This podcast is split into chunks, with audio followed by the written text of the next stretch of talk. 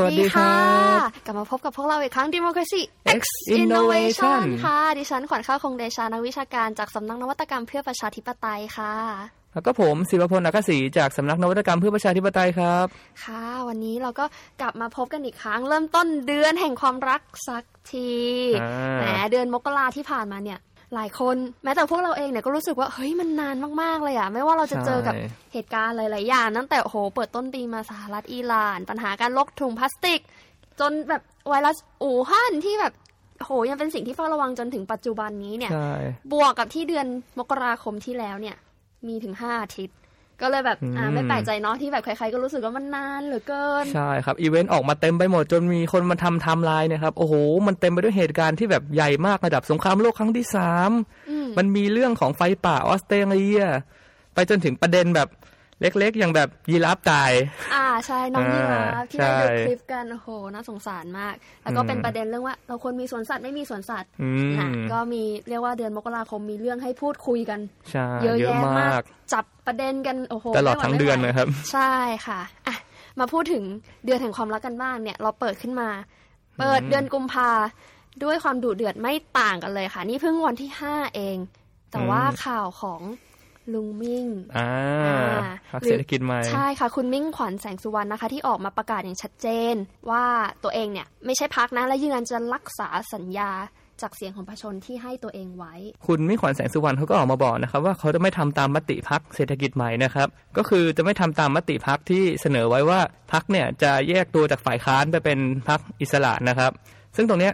คุณมิ่งขวัญเขาก็แย้งว่ามันไม่ถือว่าเป็นการไม่รักษาคำพูดคนจากที่หาเสียงเอาไว้ เพราะตอนหาเสียงอะเขาบอกว่าจะทำเพื่อประชาชนจะเป็นฝ่ายค้านเขาก็สัญญาไว้แบบนั้น ตรงนี้มันน่าสนใจตรงที่ว่าเราปกติเราจะเห็นใช่ไหมครับกรณีที่แบบเออพักขนาดกลางหรือขนาดใหญ่แล้วก็มีแบบงูเห่าคนสองคนสวดสวนมติพักอะไรประมาณนี้ แต่ตรงเนี้ยเราจะเห็นว่ามันเป็นเรื่องที่แบบไม่คาดคิดมาก่อนก็คือพักมีห้าหกคนเนี่ยแล้วก็สมาชิกพักลุมโหวตสวนหัวหน้าพักไปเลยแล้วก็ทิ้งหัวหน้าพักไว้คนเดียวโอ้โหก็เป็นภาพที่แปลกตา ใช่ครับ มันไม่ค่อยจะเกิด กรณีที่แบบทั้งพักโหวตบอกออกจากฝ่ายค้านในขณะที่ค่ะหัวหน้าพักก็งงๆหึผมถูกทิ้งเหรอโอ้ก็สงสารแกเหมือนกันนะเรียกว่าแบบผู้คนเนี่ยให้การจับตามองในเรื่องของลุงมิ่งและพักเศรษฐกิจใหม่เนี่ยถ้าพูดตรงๆก็คือมาตั้งนานแล้ว ตั้งแต่มีข่าวแรใช่กๆว่า เฮ้ยงูเห่าหรือเปล่าอืมีมการแบบทรยศเสียงประชาชนหรือเปล่า แล้วคือสิ่งที่ผู้คนเผชิญเนี่ยก็คือกลับตัวกลับใจกลับลำกันไม่ทันเลย อะตอนแรกก็ให้เสียงเชียร์ แล้วจากนั้นพอข่าวออกมาก็เริ่มมีการด่า สักพักพลิกล็อกก็กลับมาขอโทษขอโพย แล้วก็มีการด่ากันอีกรอบจนตอนนี้แบบหลายคนก็มีความงงๆแล้วก็ได้แต่หวังว่าในการแถลงจุดยืนเมื่อวานก่อนที่ผ่านมาเนี่ย จะทำให้ประชาชนมั่นใจได้แล้วจริง ๆ เสียทีว่านี่คือจุดยืนของคุณมิ่งขวัญใช่นะคะเพราะว่ามีคนนำมาทำไทม์ไลน์ด้วยนะครับ อย่างของ Standard นี่ก็ทำไว้ดีครับ คือมีลำดับไทม์ไลน์ว่าที่ผ่านมามันมีการพลิกกันยังไงบ้างลุงมิ่งขวัญเศรษฐกิจใหม่ อย่างเช่นตอนที่เนี่ย2561ตอนแรกก็มีข่าวว่ามิ่งขวัญแสงสุวรรณจะไปร่วมกับพรรคพลังประชารัฐอืมเสร็จปุ๊บ ก็พลิกกลับมาโดยเขาเข้ามาเป็นหัวหน้าพรรคเศรษฐกิจใหม่อะเขาก็บอกว่าเขาไม่หนุนพลเอกประยุทธ์เป็นนายก ดังนั้นเขาจะอยู่กับฝ่ายค้านมาทีเนี้ย มันก็มีข่าวช่วงที่พรรคฝ่ายค้านไปแถลงร่วมกันอีกครับ ที่พรรคเศรษฐกิจใหม่ไม่ได้ไปด้วยอยู่พรรคเดียวอ่าจำได้จำได้ใช่ตรงนี้ก็มีบอกอีกงูเห่าหรือเปล่าทำไมปฏิเสธกันอย่างเงี้ยเรียกว่าเหตุการณ์อันเนี้ยจุดเนี้ยโหใน Twitter ร้อนเป็นไฟอ่าขึ้นเทรนด์เลย ที่จำได้ก็รู้สึกจะแท็กอ่าลุกมิ่งโป๊แตกว่ะครับอ่าประมาณนั้นนะคะไหนจะมีเหตุการณ์ที่ต่อมาเขาบอกว่าเขาลาออกจากหัวหน้าพักเศรษฐกิจใหม่ แล้วก็ให้อดีตรองหัวหน้าขึ้นมาเป็นหัวหน้าแทน แล้วทีเนี้ยก็มาไอเหตุการณ์ล่าสุดที่บอกว่าพักเศรษฐกิจใหม่มีมติถอนตัวจากฝ่ายค้านอืมซึ่งพอพักออกมาลงมติกันอย่างนั้น คุณมิ่งขวัญก็ต้องออกมาแถลงโต้ว่าไม่เขายังอยู่ แต่ว่าเขาก็สวนกับมติพักของเขาเนี่ยอะไรอะซึ่งโอ้โหกลับไปกลับมาหลายครั้งมากคนก็เผลอด่าไปแล้วก็มีแบบใช่ค่ะโอ้โหลุงมิ่งงูเห่าเสร็จปุ๊บเอาขอโทษครับลุงแล้วก็กลับมาอีกรอบแล้วก็เอ๊ะ ยังไงดีอืมก็อย่างที่บอกค่ะ มันความเชื่อใจของประชาชนเนาะเขาใช่มอบคะแนนเสียงให้เพราะเขาเชื่อว่าคุณจะสามารถมาเป็นตัวแทนที่จะบอกความคิดเห็นเขาแก้ไขปัญหาในสิ่งที่เขาเผชิญพบเจอ และนี่ก็คือไม่ใช่แค่เมืองไทย แต่เป็นทุกที่ในทั่วโลกที่ว่าตัวแทนเนี่ยเอ่อมีความเชื่อมั่นความเชื่อใจของประชาชนอยู่ในมือ แล้วเขาจะต้องรักษาอันนั้นด้วยไม่ใช่แค่ภาพลักษณ์ของการเป็นนักการเมืองที่ดีอืมเท่านั้นใช่ครับแหน พูดถึงภาพลักษณ์กันบ้างแล้วอืมเรื่องร้อนไม่ต่างกันส่งท้ายมกราคม ถึงอืมเริ่มต้นกุมภา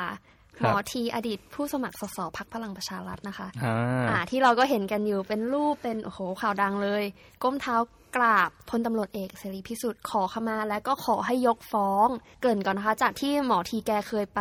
กล่าวหาคุณเสรีพิสุทธิ์เรื่องการทุจริตอืมแล้วก็ได้มีการอะตะโกน โวกเวกโวยวายว่า อะคุณเสรีอุ้มผมอืมแบบป่วนสภาในตอนนั้นยังจำคลิปได้อยู่เลยในวันที่ออกมาอ่าใหม่ ๆ เราก็เลยแบบลองมาดูกันว่า เฮ้ยพี่เฟรมไอการกระทำพวกเนี้ยมันความเหมาะสมของนักการเมืองการปฏิบัติตัวเนี่ยมันยังไงกันคะ เข้าเดือนนี้มาปุ๊บเราก็จะเห็นเหตุการณ์ขึ้นมาเลย ก็หมอทีก็ไปหาพลตำรวจเอกเสียงเอกพิสุทธิ์แล้วก็บอกค่ะว่าเออผมอยากกราบเท้าขอโทษท่านครับ เสียงเอกพิสุทธิ์เขาก็บอกว่า ได้ครับ ถ้ากล้ากราบผมก็กล้าถอนฟ้องให้เนาะแล้วก็เป็นดังวิดีโอที่เห็นเห็นๆกันนะครับค่ะว่ามีการก้มลงไปกราบเท้ากันจริง ๆ มันก็น่าสนใจว่า อืมตรงเหตุการณ์เนี้ยมันมีฝ่ายไหนมองยังไงบ้าง ก็มีทั้งฝ่ายที่เห็นด้วย ก็บอกว่า การกราบเท้าหรอมันก็โอเค มันก็รับได้ เพราะว่าสิ่งที่เขาทำไว้ก็ค่อนข้างหนักพอสมควรก็คือไปกล่าวหาว่าพลเอกตำรวจเอกเสรีพิสุทธิ์เนี่ยมีการทุจริตมอจัดซื้อจัดจ้าง มอเตอร์ไซค์ไทเกอร์ หรือมีการทุจริตเรื่องของ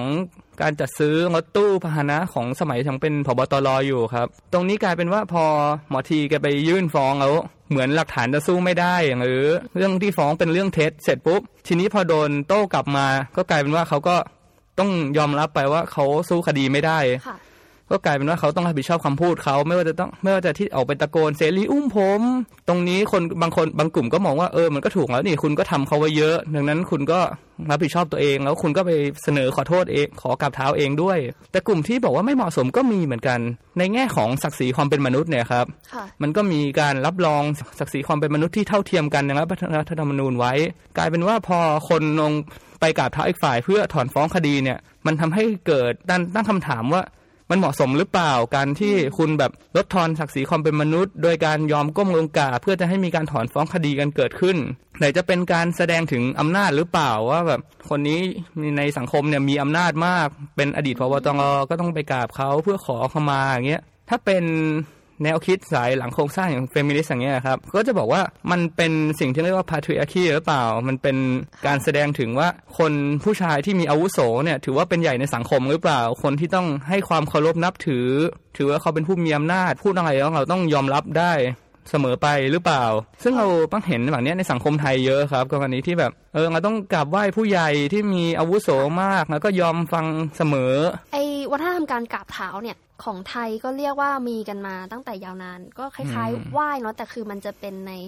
ขั้นกว่าอืมขั้นที่สูงไปกว่า อย่างที่ได้พูดไปเมื่อกี้ว่ามันก็เป็นการแสดงเชิงสัญลักษณ์อืม ในทางของอำนาจในการที่เราก้มลงไปกราบเนี่ย เหมือนว่าเป็นการที่แบบเรา respect ขั้นสุดแล้วอะพอมันมีการ respect ขั้นสุดแล้ว มันก็จะมีคนที่แน่นอนว่าเอ่อ inferior กับ superior กว่าอืมอยู่แล้วคนที่มีอำนาจมากกว่า แล้วก็บทบาทของคนที่มีอำนาจน้อยกว่า เพราะงั้นเมื่อเรามาลิงก์กับในเรื่องของ feminist เนี่ยเราจะเห็นได้ว่าโครงสร้างอำนาจทางสังคมอืมที่ว่าเนี่ยค่ะ มันไม่ใช่แค่ว่าผู้อาวุโสกว่า แต่ไอผู้มีอำนาจหรือผู้ที่มีอำนาจน้อยกว่าที่พูดไปเมื่อครู่เนี่ยมันก็สามารถจับความเป็นเพศสภาพเข้าไปใส่ได้ อย่างที่เราก็จะเคยเห็น ถ้าเอาง่ายๆแหละอะ physical เรามองกันอย่างเงี้ยแน่นอนผู้หญิงอะมี อ่ออำนาจในการต่อรองน้อยกว่า ทางอ่า physical นะคะ แน่นอนแรงผู้หญิง แค่จะบิดขวดน้ำอะอืมบางคนยังบิดไม่ได้ ส่วนตัวเราก็ยังบิดไม่ได้ยังต้องแบบอะอ่าขอให้พี่คนอื่นเขาบิดให้เป็นต้นครับใช่ไหมคะ ทีนี้เนี่ยพูดถึงเรื่องเฟมินิสต์เนี่ยมันก็หนังที่ใครๆก็น่าจะรู้จักกันดีอ่ามู่หลาน ดูมาตั้งแต่โอ้โหวัยเด็กนะครับใช่เรื่องไหมนี้คะแบบเป็นแอนิเมชันที่ขนาดผู้ชายยังดูอะอืมเรียกว่าเป็นเอ่อดิสนีย์ยุคบุกเบิกอืมเนาะก็คือมู่หลานเนี่ยสตรีแกร่งแห่งแดนมังกรอืมเอ่อเป็น live action ก็เพิ่งมี trailer ตัวใหม่ออกมาคนก็ฮือฮากัน หลายคนแบบตั้งตารอเป็นมันเป็นการเล่าเรื่องความกล้าของสตรีในยุคที่สังคมยังให้ค่ากับผู้ชายเป็นใหญ่ในสังคมมากกว่าสมัยนี้ มู่หลานเนี่ยตั้งแต่เริ่มต้นหลายคนวาดภาพไว้ว่าเป็นเฟมินิสต์ในยุคบุกเบิกอย่างที่ได้บอกไป เพราะแบบเด็กผู้หญิงตัวเล็กๆ ตัวน้อยๆอย่างน้องแบบสมัยแต่ก่อนอย่างเงี้ยอ่าหรือพี่เข้าไปเพลร่งวอย่ามงเงี้กอยงทัพด้วยเอออคือแบบโตมากับดิสนีย์ยังไงอะอะเจ้าหญิงแบบอุ้ยรอให้เจ้าชายขี่ม้าขาวมาช่วยอ่าส่วนมากเพราะงั้นเนี่ยการที่แบบตุ้มดิสนีย์ปล่อยมู่หลานออกมาเนี่ยถือว่าเป็นจุดหันเหจุดพลิกในระดับหนึ่งที่ว่าเฮ้ยยูไม่ต้องรอแค่ผู้ชายมาช่วยนะแล้วแบบผู้หญิงสามารถเป็นตัวเอกของเรื่องได้อืมและสามารถช่วยแล้วก็กอบกู้แล้วก็มีบทบาทได้เท่าเทียมกับผู้ชายไม่ต้องรอให้ใครมาช่วยหรือคอยให้ใครมานำทาง ซึ่งในสมัยนั้นก็ค่อนข้างเป็นอะไรที่แปลกใหม่ใช่ก็อืมเรียกว่าเป็นอ่ายุคเริ่มต้นของเฟมินิสต์ที่เริ่มอืมเริ่มมา แล้วก็ครับดิสนีย์ก็สนองอันนั้น เราจะเห็นได้ว่าในสื่อ entertainment ต่าง ๆ อย่างดิสนีย์ก็ดีหนังก็ดีหรือเกมก็ดีเนี่ยออกมา สะท้อนให้เห็นถึงสิ่งที่มันเกิดขึ้นในสังคมปัญหาในสังคมอืมแล้วก็แบบค่านิยมในสังคมเอ่อเราจะพูดว่าในสมัยแต่ก่อนมันผิดไหมสำหรับในบริบทสังคมเราอะแน่นอนมันดูเฮ้ยไม่ใช่แล้วทำไมผู้หญิงจะต้องอยู่แต่ในบ้านห้ามออกจากบ้าน แต่คือในสมัยนั้นที่แบบค่านิยมเขาเป็นอย่างนั้นมันก็อาจจะไม่ผิดอืม เพราะนั้นก็คือมันคือการเปลี่ยนแปลงของโลกเปลี่ยนแปลงของสังคมมากกว่า เมื่อพูดถึงมู่หลานเนี่ยประโยคคลาสสิกหนึ่งเลยที่ใครๆคิดว่าใครๆก็น่าจะคุ้นเคยก็คือแบบข้าจะนำเกียรติมาสู่พวกเราทุกคนอืมันเป็นคำคลาสสิกเนาะของมู่หลานที่ใช่พูดถึงเรื่องเกียรติเนี่ยอยากจะถามพี่เฟรมว่าเคยได้ยินคำว่าแบบ honor killing ไหมคะแบบฆ่าเพื่อเกียรติ คือเป็นการที่มีคนต้องเสียสละเพื่อรักษาศักดิ์ศรีอะไรแบบนี้หรือเปล่าครับโอ้ดูดูสวยเนาะอืมแต่ที่จริงแล้วเนี่ยในเคสในโลกเราจริงๆอะ honor killing เป็นอะไรที่ค่อนข้าง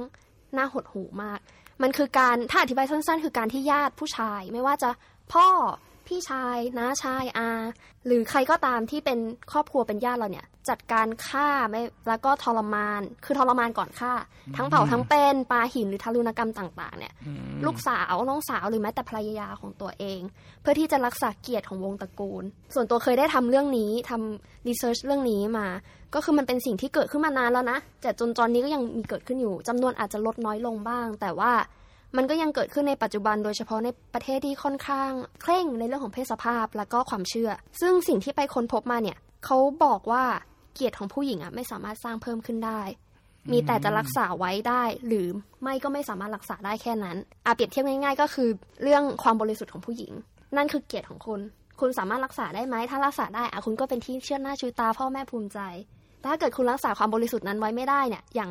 ของไทยเราก็มีชิงสุกก่อน ห้ามอืมใช่ไหมคะ ถ้าเกิดรักษาไม่ได้เนี่ยคุณก็กลายเป็นเป็นที่น่าอับอายเหมือนมีส้วมตั้งอยู่หน้าบ้าน อันนี้ก็คำล้ออีกที่ว่าแต่ก่อนอืมเขาชอบพูดว่า ถ้ามีลูกสาวแล้วจะเหมือนมีส้วมอยู่หน้าบ้านอือหือใช่ค่ะ เพราะงั้นเนี่ยมันก็เลยเป็นเหตุที่ว่าทำไมมันต้องมีการฆ่าเพื่อเกียรติ เพราะว่าผู้ชายเหล่านั้นเนี่ยรู้สึกว่าเฮ้ยเสียเกียรติก็เหมือนเสียชีวิต ฆ่าได้หยามไม่ได้อย่างที่เรารู้กันอยู่แต่ประเด็นคือมันไม่ใช่ชีวิตพวกเขาแต่คือชีวิตของน้องสาวลูกสาว พี่สาวหรือแม้แต่ภรรยาตัวเอง เขาผูกคำว่าเกียรติไว้กับการกระทำของผู้หญิง และการตีกรอบแบบสังคมที่ผู้ชายมองว่าผู้หญิงควรจะเป็นยังไงอะมันเลยทำให้เกิดการ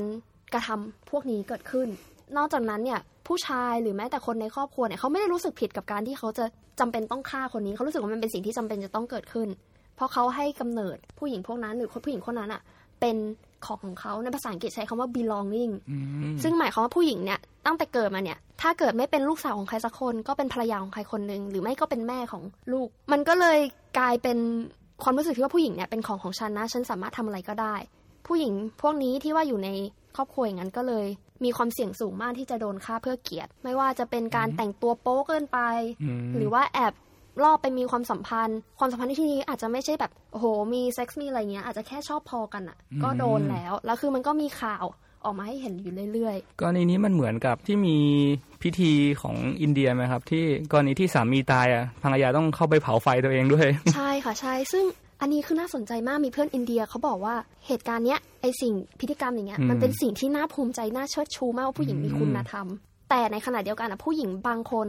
ก็แบบไม่ได้รู้สึกว่า เฮ้ยมันเป็นสิ่งที่ควรทำแต่คือเหมือนสังคมเขาหล่อหลอมว่าอืมเนี่ยนะมันคือค่านิยม และคืออมสิ่งที่ผู้หญิงควรจะปฏิบัติ อีกครั้งหนึ่งเหมือนที่พี่เฟรมได้บอกเรื่องอะ human right ความเป็นอืมคนค่าของคนเท่ากันเนี่ย ในขณะที่ผู้หญิงตายผู้ชายกลับสามารถหาภรรยาใหม่มา แทนได้ อย่างนี้เป็นต้น อันนี้ในเมืองไทยก็ มีกระแสไม่ต่างกัน เมื่อไม่กี่วันที่ผ่านมาครับ เห็นไหมคะแบบในโลกออนไลน์นี่ก็เพิ่งก็พอเห็นอยู่บ้างครับ เรื่องการเรียกร้องสิทธิสตรีอะไรพวกเนี้ยครับ ใช่ค่ะ ก็เป็นการทะเลาะกันของสองฝ่ายอีกแล้วเนาะอืมระหว่างผู้หญิงกับผู้ชายความจริงเราก็ไม่อยากให้แบ่งแล้วมันอยู่เราอยู่ในยุคที่แบบเราเดินมาจนถึงขนาดนี้แล้ว เราเรียกร้องความเป็นกลางความเป็นธรรมต่อทั้งสองเพศแล้วเนี่ย เรายังมาแบ่งเพศชาย เพศหญิงทะเลาะกันแบบอะไรอย่างนี้อีก ก็ ในกระแสข่าวก็มีเป็นข่าวที่น่าวิตกกังวลนะ ถ้าพูดถึงอะ มันได้ขึ้นแฮชแท็กหลานของฉันอืมในทวิตเตอร์เกรินก่อนเลยข่าวก็คือว่ามีผู้ชายคนหนึงเนี่ยเอ่อที่เป็น account ใน Twitter เนี่ยเขาโพสต์คลิป แล้วก็รูปภาพของหลานสาวตัวเอง หลานแท้ๆ ลูกสาวพี่สาวที่แบบมาพักอาศัยด้วย โพสต์ในทางอนาจารโพสต์ในทางแบบ sexual harassment มาก ๆอะคุกคามทางเพศ หลายคนใน Twitter พอเห็นแล้วก็รีบแจ้งเจ้าหน้าที่ แต่คือ แล้วมันก็เกิดเกิดเป็นประเด็นว่าแบบ เฮ้ย my body is not your porn อืมเอ่อร่างกายของฉันไม่ใช่หนังโป๊ของเธอ อย่างนี้เป็นต้นแล้วก็ยังได้อธิบายถึงแบบการกระทำที่มันอุกอาจพวกนี้ว่าหลายครั้งเนี่ยในเคส โดยเฉพาะในเมืองไทยเนี่ยหลายรอบที่เกิดขึ้นไม่ว่าจะเป็นการข่มขืนหรือการกระทำล่วงละเมิดทางเพศเนี่ยส่วนมากเกิดขึ้นภายในบ้าน โดยคนที่รู้จักหรือในครอบครัวเป็นคนที่แบบเราคุ้นเคยกันดีอืม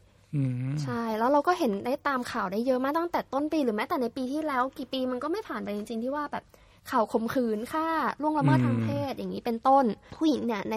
อย่างที่พี่เฟรนได้บอกเมื่อกี้ว่าออกมาเรียกร้องสิทธิเรื่องความปลอดภัยของตัวเอง ผู้ชายก็ออกมาแย้งว่า เฮ้ยมันไม่ใช่นะ มันไม่ใช่ผู้ชายทุกคนที่เป็นอย่างไอเรื่อง raping machine อ่าใช่ใช่ค่ะ อันนี้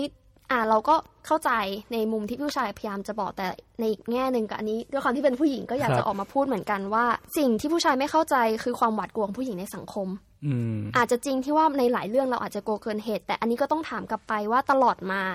สังคมอะทำให้ผู้หญิงอย่างเรามั่นใจในความปลอดภัยได้มากน้อยแค่ไหนเอาเป็นคำถามถามตอบกันง่ายๆเลยเวลาครับพี่เฟรมเข้าห้องน้ำที่ปั๊มต่างจังหวัดรู้สึกอะไรไหม คือก็ในความเห็นของผู้ชายมันก็แบบอ๋อก็เฉยๆก็เข้าห้องน้ำได้รู้สึกแบบ ไม่เป็นไรเราเข้าแล้วก็ออกมา แต่ถ้าสำหรับผู้หญิงก็อาจจะไม่ใช่อย่างนั้นเขาก็ใช่รู้สึกระวังนิดหนึ่งว่าแบบอืมเอ้ยจะมีใครเอามาทำอะไรหรือเปล่าใช่จะมีใครแอบถ่ายวิดีโออะไรไหมอืมก็จะหวาดกลัวอีกแบบหนึ่งแล้วเวลาช่างรับเหมามาซ่อมบ้านอย่างเงี้ยสามารถนั่งเฝ้าเขาทำงานได้ไหมอ่าคนก่อนเดียวอย่างเงี้ยผู้ชายก็เฉยๆก็นั่งดูแบบอืมครับทำไปครับอืมแต่ถ้าเป็นผู้หญิงก็อาจจะไม่ใช่อย่างนั้นนะครับใช่แบบผู้หญิงคนเดียวแล้วอะอืมแบบช่างซ่อมทั้งบ้านอย่างเงี้ยอ่าอะหรือเวลาไปจ็อกกิ้งวิ่งในสวนสาธารณะเนี่ยจับโทรศัพท์แน่นอืม เวลาไปเดินลานจอดรถรีบขึ้นรถอืมล็อกขึ้นรถสาธารณะเวลาแบบมีเพศตรงข้ามมานั่งเนี่ยอึดอัดไหมประมาณอย่างนั้น หรือเวลาที่รอป้ายรถเมล์เราแบบโหจับกระเป๋าแน่นมากซ่อน คือแบบไม่สามารถเล่นโทรศัพท์นั่งชิวๆได้ระหว่างรอ สถานการณ์อะไรอย่างนี้ที่เจอมันปฏิเสธไม่ได้ว่าหลายอย่างที่ผู้หญิงเจอผู้ชายส่วนน้อยอืมที่จะเจอแบบเดียวกัน แล้วก็รู้สึกกลัวแบบเดียวกัน แน่นอนเราไม่ได้ปฏิเสธ เราไม่ได้ปฏิเสธจริง ๆ ว่าผู้ชายไม่ถูกคุกคาม แล้วก็เชื่อว่ามีเยอะแล้วก็มีหลายเคสที่ไม่ได้ประกาศออกมาผู้ชายเองก็ถูกคุกคามเป็นต้น แต่เราก็อยากให้ acknowledge ว่าความกลัวที่ผู้หญิงมีต่อสังคมอะมันอยู่ในระดับไหน แล้วทำไมผู้หญิงถึงได้มีความวิตกกังวล และกลัวมากๆ จากข่าวที่เห็นจากประสบการณ์ในชีวิต ในประเทศไทยเราเนี่ย อันนี้ต้องชื่นชมจริงๆประเทศไทยเราเป็นประเทศที่ให้สิทธิเสรีภาพต่อสตรีเป็นอันดับต้นๆ แล้วไหนจะในภาคเอกชนเราเนี่ยผู้หญิงก็ได้ขึ้นเป็น CEO เป็นในตำแหน่งบริษัทใหญ่เคาะผนังกระจกเข้าไปได้ โอ้โหไกลมาก ไกลกว่าผู้ชายบางคนได้วยซ้ำแม้แต่ในภาคราชการเราก็เห็นจำนวนผู้หญิงอะมากขึ้นมากขึ้นเรื่อยๆ ในอนาคตก็มีแนวโน้มที่จะดี เรามีการพัฒนาในเชิงโครงสร้างและเป็นระบบ แต่ว่าในขณะเดียวกันเนี่ย mindset ของเราอะอันนี้ก็ต้องถามว่า mindset ของผู้ชายภายในสังคมที่มีต่อผู้หญิง mindset ที่ว่าผู้หญิงจะใช้ชีวิตอยู่ยังไงเนี่ยเปลี่ยนแปลงไปมากน้อยแค่ไหนอืมแล้วก็มันเอื้อให้ผู้หญิงอะมีสิทธิเสรีภาพควบคู่ไปกับโครงสร้างระบบที่เราสร้างไว้ แค่ไหน เช่นกัน ค่านิยมผู้ชายเป็นใหญ่ยังมีอยู่ในสังคมไทยใช่ในทางหนึ่งอะครับ เราก็อาจจะต้องกลับมาพิจารณาว่า นอกจากไอโครงสร้างทางสังคมแล้วเนี่ย เราต้องมาคิดว่าว่าตรงรัฐน่ะมันทำหน้าที่ได้ดีแค่ไหนในการสร้างความปลอดภัยให้ประชาชน ไม่ใช่แค่ผู้หญิงอย่างเดียว คือผู้ชายบางทีก็รู้สึกไม่ปลอดภัยด้วยเวลาจะไปแบบรอขึ้นรถเมล์ตอนมืดๆหรือแบบใช่ค่ะไปในที่ที่มันเปลี่ยวๆคนเดียวอย่างเงี้ยไม่ว่าจะเป็นผู้ชายผู้หญิงมันสามารถอันตรายได้หมดเลย ตรงเนี้ย กลายเป็นว่ามันต้องกลับมาคิดว่ารัฐเราเนี่ยสามารถคุ้มครองความปลอดภัยของประชาชนได้ดีแค่ไหน หรือการที่เราอยู่ๆเราจะต้องมาระแวงว่ามันจะมีโจรหรือเปล่า จะมีคนมาแบบไอมาทำอันตรายหรือเปล่า ตรงเนี้ยก็ต้องคิดเรื่องความปลอดภัยด้วยว่ารัฐเราสามารถทำได้ดีแค่ไหน เพราะทุกวันเราก็เห็นข่าวมากมายไม่ว่าจะเป็นข่าวปล้น ข่าวฆาตกรรม หรือแม้แต่ข่าวแบบคุกคามทางเพศอะไรอย่างเงี้ยใช่ค่ะมันดูเป็นเรื่องปกติมากกับการที่เรามีข่าวเนี้ยวันสองวันมาตลอด จนต้องมาคิดว่า ตรงลงว่ารัฐสามารถรักษาความปลอดภัยได้ดีแค่ไหน การพูดเรื่องสิทธิสตรีหรืออาองค์กรต่างๆ เรื่องความปลอดภัยทางเพศอะไรพวกเนี้ยมันมีมากน้อยแค่ไหนค่ะในการหยิบประเด็นพวกนี้มาพูดในสิ่งที่เป็นเชิงโครงสร้าง ตรงนี้เราไม่ค่อยได้เห็นมากเท่าไหร่นะครับ เมื่อกี้พี่เฟรมพูดขึ้นมาก็เลยนึกขึ้นได้ เคยเรียนกับอาจารย์จันจิลาอืมท่านเคยพูดว่าเนี่ยอะ crime หรือการก่อการร้ายไม่ว่าจะเป็นคุกคามทางเพศปล้นวิ่งอืมราวอะไรอย่างเงี้ยที่มันเกิดขึ้นน่ะ มันไม่ได้ดูแค่ว่า เอ้ย คนคนนั้นทำไมถึงทำแต่ดูไปว่าปัญหาอะไรรอบตัวเขาที่ทำให้เขาทำอย่างเช่นอะปัญหาเศรษฐกิจอืมและนอกจากนั้นนะนอกจากดูที่ตัวคนทำแล้วก็ดูว่า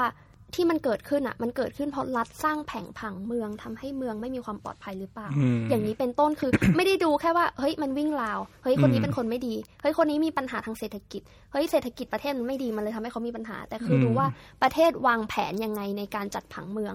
หรือประเทศวางแผนยังไงในการดำเนินนโยบายดำเนินต่างๆ ซึ่งเรื่องเหตุการณ์เหตุการณ์เดียวสามารถมองเป็นผลกระทบของนโยบายหรือผลกระทบของทั้งประเทศได้ อย่างนี้เป็นต้น ใช่ครับ มันประกอบไปกันทั้งหมด ไม่ว่าความแรงเชิงโครงสร้าง จากปัญหาเรื่องเศรษฐกิจ จากปัญหาเรื่องการบริหารที่มีปัญหาทำให้คนต้องออกมาป้น ออกมาทำอาชญากรรมโดยที่ไม่ต้องกลัวกฎหมาย หรือแม้กระทั่งสิ่งที่มันไปควบคู่กับความรุนแรงเชิงโครงสร้าง หรือก็คือสิ่งที่เรียกว่าความรุนแรงเชิงวัฒนธรรมครับ สิ่งเหล่านี้มันก็ถูกปลูกฝังมาว่าผู้ชายทำอะไรก็ไม่ผิดอืมหรือ วัฒนธรรมชายเป็นใหญ่อย่างพวกนี้ครับมันก็มีอยู่เต็มไปหมด ก็สุดท้ายนี้มีประโยคนึงที่ไปอ่านเจอมา แล้วคิดว่าน่าสนใจดีอยากจะมาแชร์กันคือเป็นภาษาอังกฤษนะคะ เขาบอกว่า it's a man job to respect woman but it's a woman job to give him something to respect แปลง่าย ๆ ก็คือเป็นหน้าที่ของผู้ชายที่จะต้องเคารพผู้หญิง อ่าดูดีเนาะอืมแต่ทีนี้ประโยชน์ต่อมาก็คือ แต่ก็เป็นหน้าที่ของผู้หญิง เหมือนกันที่จะต้องทำตัวให้หน่าเคารพ ก็เลยมันจะมีความรู้สึกอืมมันรู้สึกประโยคหลังมันจะขัดขัดๆหน่อยนะคเอ่อรัย้บอนแย้งนิดนึงแต่ว่าก็อีกทีก็แล้วแต่คนตีความมันจะฟังดูดีหรือไม่หรือเราจะคิดเห็นต่างกันยังไงก็แล้วแต่อันนี้ก็ขอให้ท่านผู้ฟังได้กลับลองไปคิดกันเล่นๆดูนะคะอืมครับยังไงก็วันนี้ขอบคุณที่ติดตามรับฟังกับพวกเรานะคะ ขอลาไปก่อนค่ะ แล้วเจอกันใหม่ค่ะ สวัสสวัสดีดีครัค่ะบ